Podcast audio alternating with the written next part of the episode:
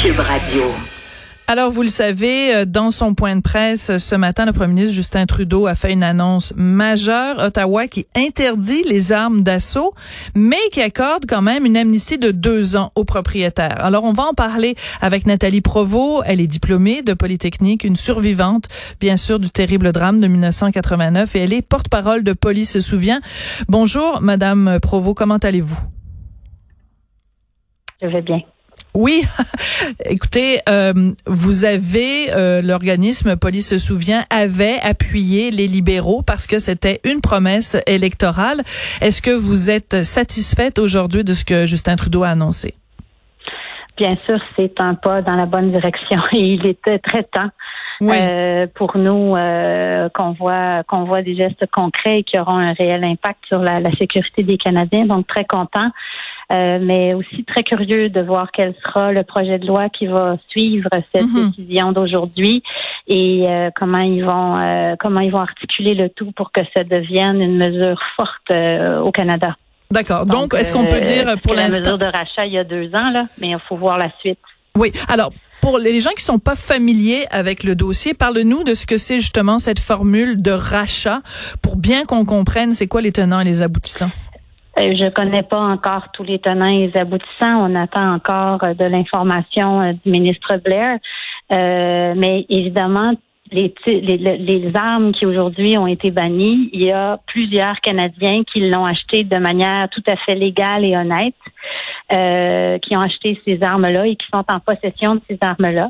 Et ce que le gouvernement dit, c'est que aujourd'hui, donc les commerçants ne peuvent plus vendre ces armes-là au Canada. Et dans les deux prochaines années, euh, il y, a une, amnistie qui est donnée à tous les propriétaires d'armes. Ce qu'on veut savoir, c'est comment va s'effectuer le rachat, c'est-à-dire comment le gouvernement du Canada va s'assurer que euh, toutes ces armes-là sont ramenées euh, vers le vers les autorités policières et qu'il n'y en ait plus en circulation dans nos rues, que les gens n'aient plus ce type d'armes-là en leur mhm. possession. Les mécanismes qui vont entourer ce rachat-là ne sont pas encore dévoilés. Donc, autrement dit, la nouvelle est bonne, mais on ne sait pas jusqu'où ça va aller et c'est quoi les modalités. Donc, il y a encore beaucoup de points d'interrogation. Je regardais, par exemple... En fait, c'est comme si on avait coupé un robinet. Donc, il n'y a plus d'eau qui rentre, mais l'eau qui est déjà là, comment on, comment on va euh, la sécher. la sécher. Oui, merci. Merci de compléter mon image. Non, mais il n'y a pas de problème. On, on, on, bâtit ça ensemble. Écoutez, il y a le témoignage de Suzanne Laplante Edward, euh, la mère d'Anne-Marie Edward, qui est une de vos euh, consoeurs, qui est décédée en 1989 à Polytechnique. Elle fait partie d'une des 14 victimes. Et euh, on, elle, a, elle a déclaré que bon, ils sont soulagés de constater que le Roger Mini 14 est maintenant une arme prohibée parce que pour les gens euh, dont les proches sont morts à Polytechnique, c'est quand même hallucinant de penser que depuis 1989, cette arme-là qui avait servi à massacrer les victimes de Polytechnique, que plein de gens pouvaient encore se la procurer comme si c'était une arme anodine. C'est quand même ça. Une arme anodine au Canada jusqu'à aujourd'hui. Ben c'est ça qui est aberrant. C'est incroyable. je, partage la je dirais la colère de Mme Edwards. Hmm. Euh, il y a 30 ans qu'on demande ça. Les élèves de Polytechnique, la première arme qu'ils ont demandé qu'il soit bannie, c'est celle-là. Euh, je me souviens d'être de la première conférence de presse il y a plus de 30 ans, donc en janvier 1990. Et nous aussi, on se euh, souvient de vous, Nathalie. Mais, mais, mais la conférence de presse sur les armes à feu, c'est pas celle sur mon lit d'hôpital, c'est une autre. Et j'étais là. Et euh, c'est toujours pas fait. En fait, ce n'est fait qu'aujourd'hui. Et c'est assez incroyable de voir la difficulté des autorités de prendre du leadership face à l'abolition des armes d'assaut. C'est, à mes yeux, euh, de citoyenne, de mère et peut-être éventuellement de grand-mère, j'en suis bouche bée. On a commencé à travailler pour se protéger. On a milité pour protéger nos enfants, puis bientôt, ça va être nos petits-enfants qu'on va pouvoir protéger. Mais vous expliquez ça comment, Madame Provo Parce que euh, c'est quoi? C'est le lobby des propriétaires d'armes à feu qui est trop fort. C'est euh, les, les, les, fabricants d'armes, le lobby des fabricants d'armes qui est trop fort. Ou c'est il n'y a pas une acceptation sociale? C'est quoi? Il vient, il vient d'où le problème? Ah ben en fait, vous nommez les grands les grands ingrédients. Euh, c'est un le, le, le, le, marché des armes est un marché fort, puissant, euh, qui au, niveau du, euh, du, commerce au détail, du commerce aux individus, est passé de quelque chose de très très spécialisé à quelque chose de beaucoup plus général. Donc, il y a beaucoup plus d'armes en vente aujourd'hui, beaucoup plus de disponibilité, beaucoup plus d'agressivité au plan marketing. C'est clair que ça joue. Ces organisations-là ont aussi soutenu des groupes de propriétaires d'armes, des groupes de, mhm. de tirs sportifs. Et ça a créé un militantisme très puissant, très vocal, où il y a beaucoup de gens. Et euh, ajouter à ça euh, deux, grains de sel de démagogie, euh, des politiciens qui veulent des votes. Et puis on se retrouve dans une situation où 30 ans euh, après, on est passé d'un débat de sécurité publique à un débat politique extrêmement fort, mhm. extrêmement polarisé et très politique. Moi encore ce matin, je reçois des messages euh, très désagréables, j'oserais peut-être pas dire haineux, euh, de gens qui me trouvent soit criminels, soit complètement débiles de vouloir une meilleure protection des Canadiens. Ben, quand on vous traite de débile, je m'excuse, ce sont des courriels haineux que vous recevez, Nathalie Provost? Oui, oui. Oui, oui. Et ils viennent d'où? Est-ce que les gens s'identifient ou c'est anonyme? Oh, oui, ils viennent de partout. Oui. Il s'est identifié.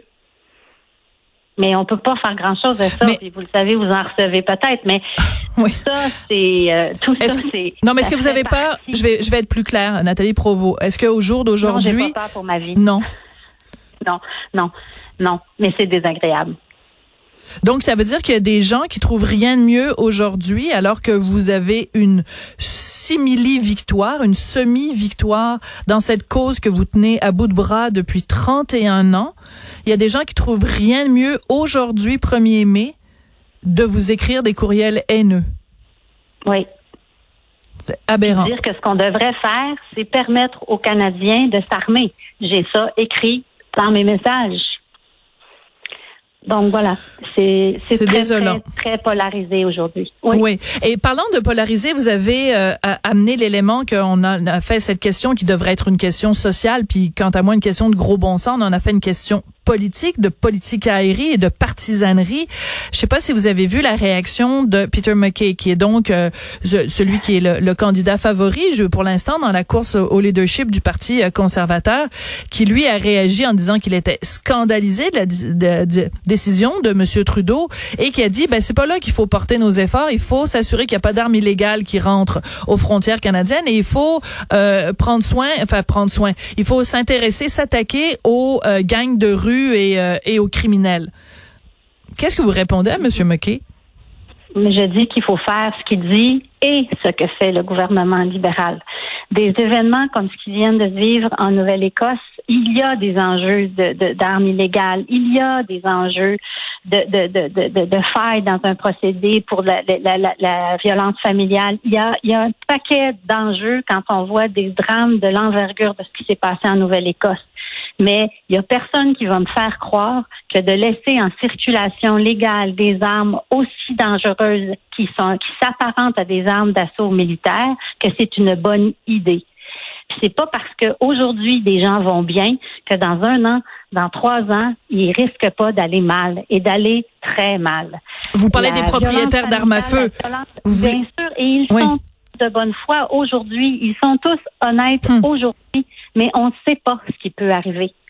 Et si vous parlez aux gens qui travaillent avec la prévention du suicide, ils sont toujours, toujours derrière nous en contrôle des armes à feu parce hmm. qu'ils savent que l'accessibilité à une arme, ça augmente la dangerosité d'une tentative de suicide. Dans la violence familiale, les groupes de femmes nous appuient. Pourquoi? Hmm. Parce que quand il y a une arme, on augmente le pouvoir euh, psychologique de la violence qui existe déjà. Au-delà de la violence psychologique, ça devient une violence physique. Et je dis pas que tous les propriétaires d'armes sont à risque de suicide ou sont à risque de violence familiale. Je dis juste que prévoir ces événements-là, c'est extraordinairement difficile. Donc, essayons d'enlever les armes les plus dangereuses, les plus létales des mains des citoyens. C'est tout. Oui, parce peuvent que chasser avec autre chose, ils peuvent faire du sport avec autre chose. On n'interdit pas le tir sportif, on n'interdit pas la chasse. On enlève les armes les plus létales. Ouais. Parce que le premier ministre a été très clair et je veux juste revenir euh, en arrière. Attendez deux secondes, je, regarde son. Bon, en tout cas, bref, il a il a dit, écoutez, ces, ces armes là n'ont qu'un seul but et qu'un seul objectif, c'est de tuer le plus de monde possible, le plus rapidement possible. Ça n'a pas sa place au Canada? Voilà. C'est pas, on parle pas de tuer des chevreuils ou de d'aller tirer sur une petite euh, cible noire et blanche euh, en espérant viser le, le, centre là, puis se faire des high five parce qu'on est bien bon. On parle d'armes pour tuer le plus de gens possible dans le dans le plus court laps de temps. C'est hum. pas, il y a pas de sport là-dedans là. Non, il n'y a pas de sport. Il y a pas, on prime pas la liberté de personne. On n'empêche personne de vivre. Ça enlève pas le pain puis le beurre à la table du monde ça fait juste enlever des armes extraordinairement dangereuses de nos rues. donc, laissons voir la suite pour s'assurer qu'on va aller jusqu'au bout de cette mesure-là. C'est une très bonne nouvelle aujourd'hui. Il faut que le gouvernement libéral aille jusqu'au bout de sa promesse. Nathalie Provost, euh, en 1989, vous étiez à Polytechnique, vous avez fait face aux tueurs. Est-ce que aujourd'hui, le fait que le gouvernement aille de l'avant avec cette mesure, est-ce que même euh, de à dose homéopathique, est-ce que ça met un petit peu un baume sur les blessures euh, que vous avez subies euh, à l'époque en 89? J'ai pas attendu des décisions politiques pour trouver des baumes à mes blessures, mais c'est sûr que symboliquement, de savoir qu'enfin aujourd'hui, euh, on pourra plus acheter le regard Mini 14. Ça me fait très plaisir. C'est la moindre des choses. C'est c'était nécessaire que cette arme-là soit abolie au Canada si on considère l'impact des événements politiques sur notre histoire. Absolument. Merci beaucoup Nathalie Provo. Puis je sais que c'est c'est jamais facile de de vous faire revivre, ne serait-ce que quelques secondes, les événements de Poli. Mais euh, puisque c'est un combat que vous menez depuis 31 ans maintenant, c'était important de le faire euh, aujourd'hui. Et euh, nos pensées, bien sûr, avec toutes les victimes de tous les actes qui ont eu, eu lieu au Canada. Je pense bien sûr au terrible drame de la mosquée à Québec. Je sais que Boufelja Ben Abdallah également a réagi à cette annonce de justice Trudeau. Merci beaucoup, Nathalie Provo, d'être venue nous parler aujourd'hui. Merci. Au revoir. C'est comme ça que se termine cette semaine à On n'est pas obligé d'être d'accord. Je voudrais remercier Hugo Veilleux et Maude Boutet à la recherche et Samuel Boulay-Grimard à la mise en onde.